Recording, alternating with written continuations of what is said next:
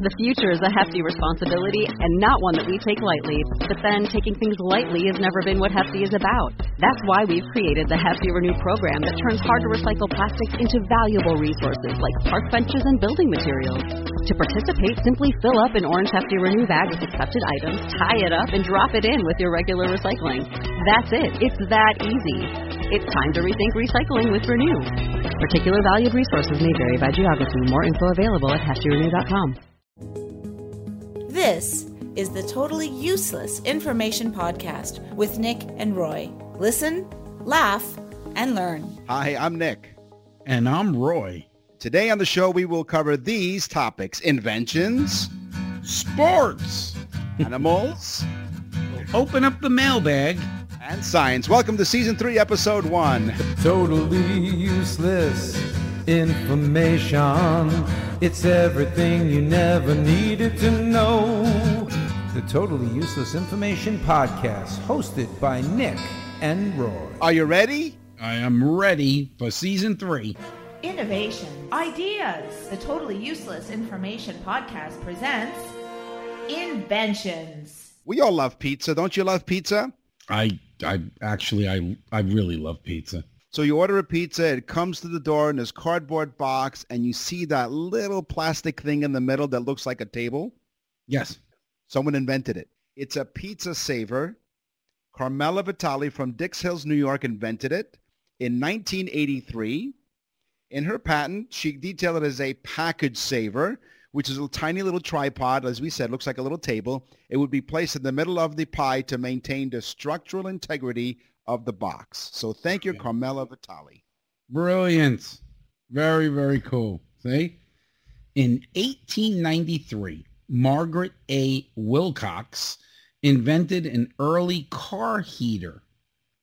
Then she went on to invent a washing machine that does both clothes and dishes. It could do both, clothes and dishes. Uh, if she if she hung them out in front of the car heater, she probably would have invented the clothes dryer, but she didn't do that. But can you imagine in in 1893 she invented a car heater, which I mean there were very few cars around. Then she invents both the clothes washer and dishwasher in one unit, which amazing, amazing. So what I would do is I would take the clothes and put them in the car in front of the heater to, you know, kill two birds with one stone. Then she invented the uh, the, the clothes dryer. Oh, good for her. A snow globe. We love the snow globes. Aren't they beautiful? Oh yes. Erwin Perzy was a surgical instrument maker, and he was trying to produce a bright light for a surgical lamp with water-filled flasks to increase the intensity of the light. He was using particles in the water to increase the reflectivity of it, and it occurred to him that it looked like snow. So he created his first snow globe and received the first patent for the snow globe, and together with his brother, opened up a shop in Vienna and this family-owned company still produces the globes to this day.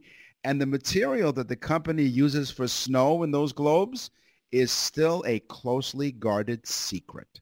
My wife collects one every single Christmas. Usually I think it's either the Red Cross or Cancer Children's Cancer Society or something, and she gets one every single year. And we have a great collection. Nikola Tesla. Okay. This guy was an odd bird. Remember I said odd bird. Yes. He hated pearls so much that he wouldn't date a woman who wore them. Oh, And really? he fired a woman who wore them to work. But the most interesting fact is that Nikola Tesla fell in love with a pigeon. The man who invented electricity, light bulbs, generators, this genius of a man, fell in love with a New York pigeon. So he he wasn't into women as much, I guess, as he was into chicks. he, was, he was an odd bird. To woo her or coo her. he tried to coo her over. So um, when you make some toast and you want to butter it, and it's just a pain because the butter smears all over it and then it rips the bread apart. But lo and behold, the butter crayon was born. The butter crayon, that's right.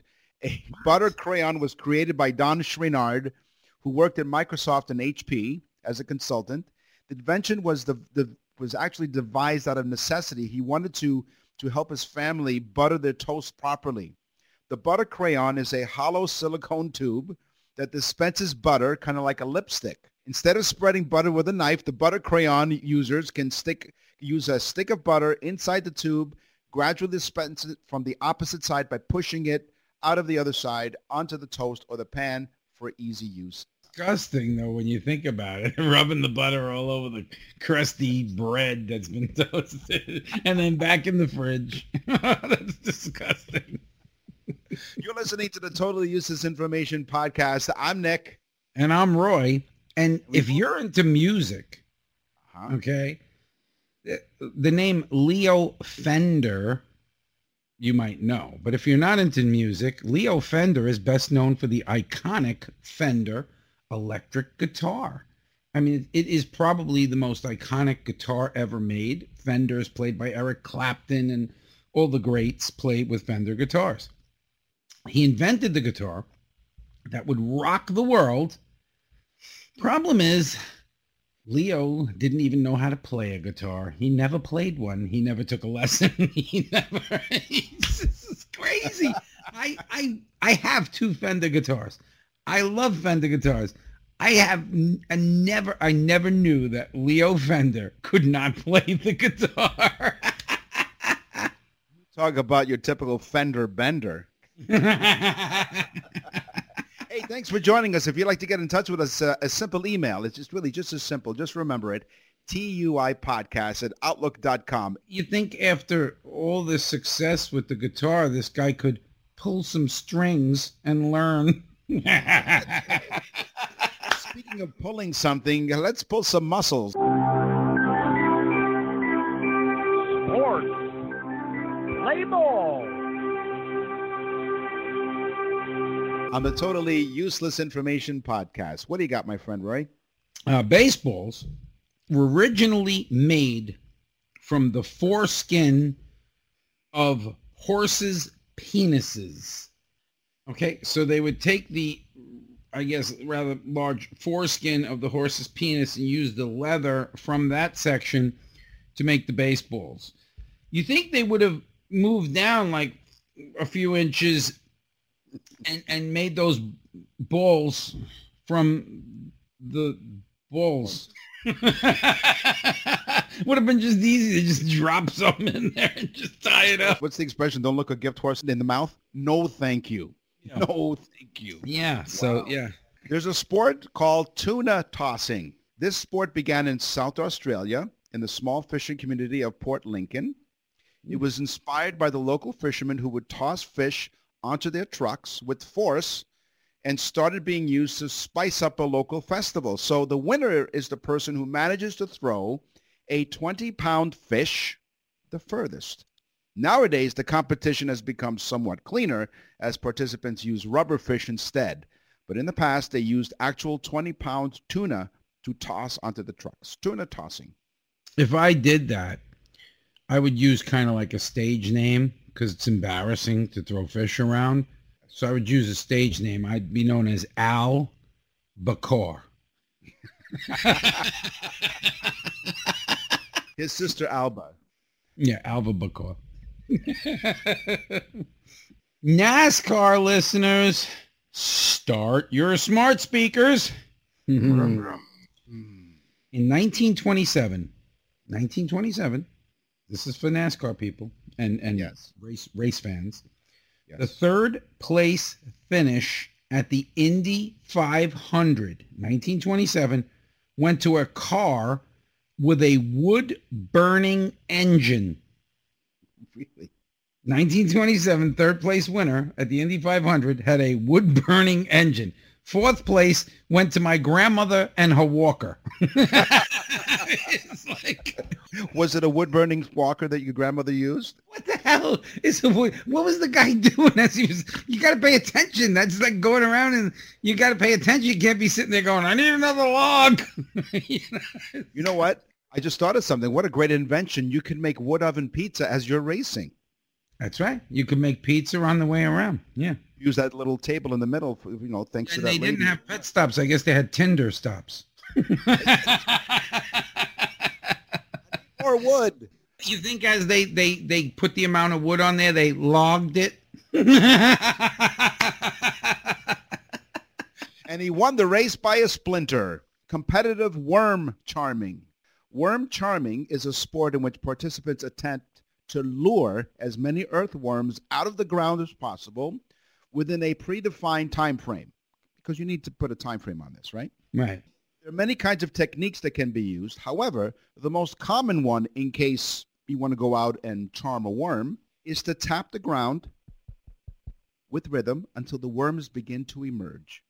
Now, if you're wondering, there has to be a world record that was set. And if you thought that, you're absolutely right. The world record was on June 29, 2009 by a 10-year-old, Sophie Smith of England, who raised 567 worms during Britain's World Worm Charming Championship. The World Worm Charming Championship. So let's get Right. this straight. Humans use worms to lure fish, and God uses humans to lure worms. Right. this way you can you can lure the earthworms to put on the hook to catch the tuna to toss it for the tuna tossing. It's that whole teach a man to fish thing, I guess. I don't know. because of ideological scoring, the system of scoring of tennis, which is very odd. It's Yes. 15, 30, 40 game or 15 love. It's, it's this odd, non, doesn't even make any sense. Because of that, high school tennis players uh, they did a study and high school tennis players scored lower on math tests. Now, I played tennis in high school, and I'll tell you the truth. I think this is a lie because I know every time two plus two equals seven. So, Right, yes, exactly. so is that why they call it scoring when because it's 15 love and you score? I'm not sure if that's what I, I, I guess that's in doubles. You know what? You know what we don't have here in uh, in Canada. I'm in Toronto, Canada. Roy's in Florida. Uh, toe wrestling, toe wrestling. Oh, Great yeah, sport. popular. Yeah, yeah. Instead of arm wrestling, it's toe wrestling. This is crazy. The sport is similar to arm wrestling, with players attempting to pin down their opponent's toes for three seconds. The players play with their bare feet. Of course they do, Mm. right? Okay. Alternating between their left and their right feet to play the best of three rounds. You just can't have one round. You need the best of three. Not with, you have you have a lot of toes. Right. There are separate divisions for men and women. The World Toe World The World Toe Wrestling Championship has been ongoing since the 1970s and enjoys great participation. The World Toe Wrestling Championships. That is unbelievable. You know how most sports, football has, uh, w- you know, certain injuries. People pull muscles, things like that. Right. Baseball has injuries as well, ligaments, things like that. Mhm. Uh, well, in the National Toe Wrestling Association, they have a whole thing. It's it's really tough for the athlete's foot. That's right. Excuse me, I have to correct you. It's not the national championship. It's the World Toe Wrestling Championship. It's Oh, yes. World Well, wide, as well Yeah. as those things that smell like Animal, animal, animal, crazy animal. on the Totally Useless Information. Oh, sorry, Kitty Cat. Uh, totally Useless Information podcast. I'm Nick. I'm Roy.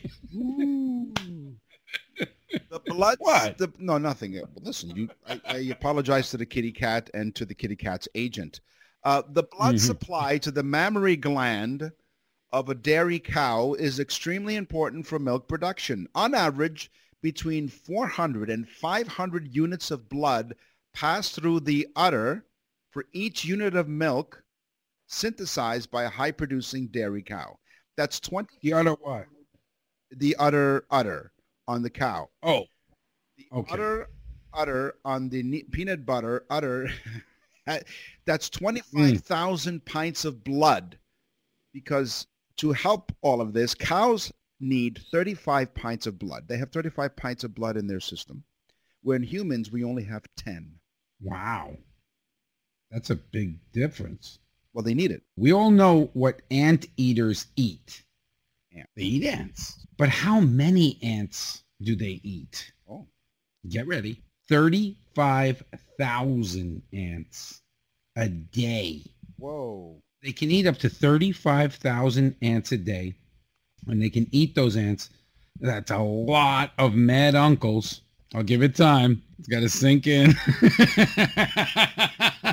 This intermission brought to you by the Anteaters Coalition of America. All right. Woo. Okay. Uh, zebrafish. The zebrafish has the same major organs and tissues as humans. Their muscle, blood, kidney, and eyes share many features with human systems. Zebrafish, in fact, have the unique ability to repair heart muscles. Humans and zebrafish share 70% of the same genes and 84% of human genes known to be associated with human disease and have a counterpart in the zebrafish. So major organs and tissues are also very common in the zebrafish. yeah, I hate sharing my genes with a fish. They don't wash them, they stretch them out. okay. Female elephants always lead the herd. Female elephants, actually the male elephant never leads the herd, the female elephant. And for two reasons. Number one, as if human men actually ever think that they lead the way after marriage. It's the same thing with elephants. The woman's in charge, you know, let's face it, we're done. We're demasculated. And then number two, number two, so when the herd gets lost, the male elephants can say, I told you to make a left back there by the tree. Why can't you ask for directions? Because they went on a picnic, they pachyderm. Um, Mhm. birds aren't all singing the same song. They have dialects. While some birds are born knowing how to sing innately, they may need to be taught how to sing by their, their uh, parents, just like humans. Those birds Wow. can develop regional dialects, meaning their songs sound slightly different depending on where they live. Think of like Boston and Georgia accents, but for birds. Just as speaking the local language can make it easier for humans to fit in, speaking the local bird dialect can increase a bird's chances of finding a mate. yeah, could you imagine like the New York birds? They go,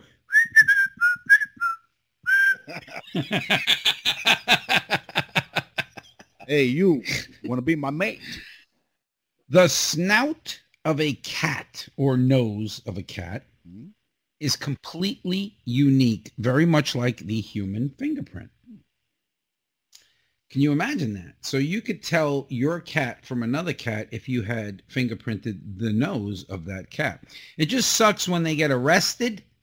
It gives like a whole new meaning to being a brown nose. they rub the cat's face in the ink. and then they put- Wow, yes. What are you in for? Uh, yeah.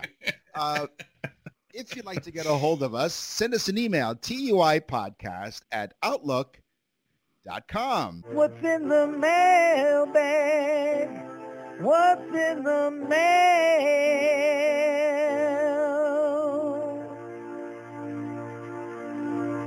If you remember years ago, those of you who remember way back when, used to, um, when you sent away for something, they would say SASE. This is not part of my mailbag. This is just an aside. And I said, well, what does SASE stand for? It's an acronym, self-addressed stamped envelope. So you'd have to send something and then put a stamp on, on the return envelope, self-addressed stamped envelope. Cool. But Yeah, this cool. email from Jackson. He is from Whitehall, Illinois. So thank you all of you who are listening in Whitehall, Illinois, all across North Mm. America and all over the globe. We thank you for listening. So Jackson writes, my wife and I are avid fans of your show. We have listened to just about every episode, but we do have a question about your graphics of each of your, of your episodes. We notice as they change week to week. Does the graphic have any relevance to what you guys are talking about on the podcast? I'm like, what a great question. So yes, Jackson, one of our staff members here at the Totally Useless Information podcast designs the graphics based on some of the topics that we cover for that week's episode. So what we do is we provide the facts and then the, the uh, graphic is designed based on the facts that we tell them. Perhaps you can all play a game, though. Every Thursday, look at the graphic when the podcast is released, because as you know, the podcast is released every Thursday. Listen to the podcast and then try to figure out how the graphic pertains to that week's episode. Check it out. It's pretty cool. Thank you, Jackson from Whitehall, Illinois. And shout out to Nick's lovely and amazing wife for doing the graphics for us. She does a great job. She really does. I don't think I've ever seen one of them and said, I don't really like that. They're all really good. Thank you. So my mailbag is Marlene from Boise, Idaho. I think it's so cool that we get these emails from all over the place. We've gotten emails from Mexico. We've gotten emails from, we even had one email look like it was written in Arabic, which I, I, you know, I don't know what it said, but I'm sure it was something very flattering. But anyway, Marlene from Boise, Idaho, she writes, gets right into it. Did I hear you on another podcast called Eat This? Well, Marlene goes on to say, because uh, if it wasn't you, they stole your shit. now, let me just say, Ooh. what kind of language is that? My God. Marlene, please. Where's she from? Okay. She's from Boise, Idaho. I think, I thought people in Idaho were like, you know, like, how yo, yo, you know, I mean, everything lovely. We were on a show called Eat This with Leanne and it was a blast. We had a great time. There was all kinds of feedback. A lot of people heard it and listened to it. So Marlene has great taste in podcasts, but a potty mouth. Yes. Marlene, right. clean up that language. But thank you. Thank you, Marlene. Once again, if you'd like to get a hold of us, send us an email, TUI podcast at outlook.com. What's in the mail?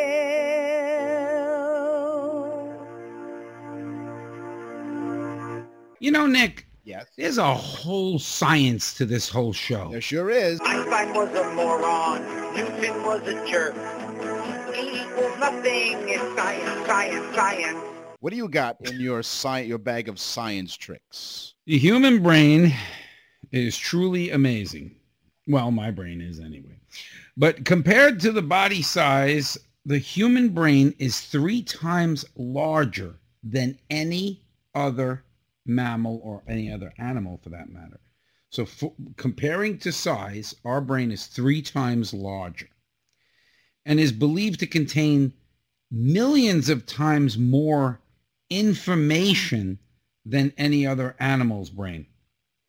So I just thought that was amazing. And of course, that's why we become the, the, the people that we are and take over and, and, you know, we can outsmart other animals. But three times larger and millions of times more information. Interesting. And in our case, a lot more useless information. Uh, we have a lot more space. That's right. Yes, exactly. As we've mentioned on the show many times. Uh, pinky, you know your pinky finger, the little teeny, little one at the at the end there. Sure. Uh, all right. Yeah.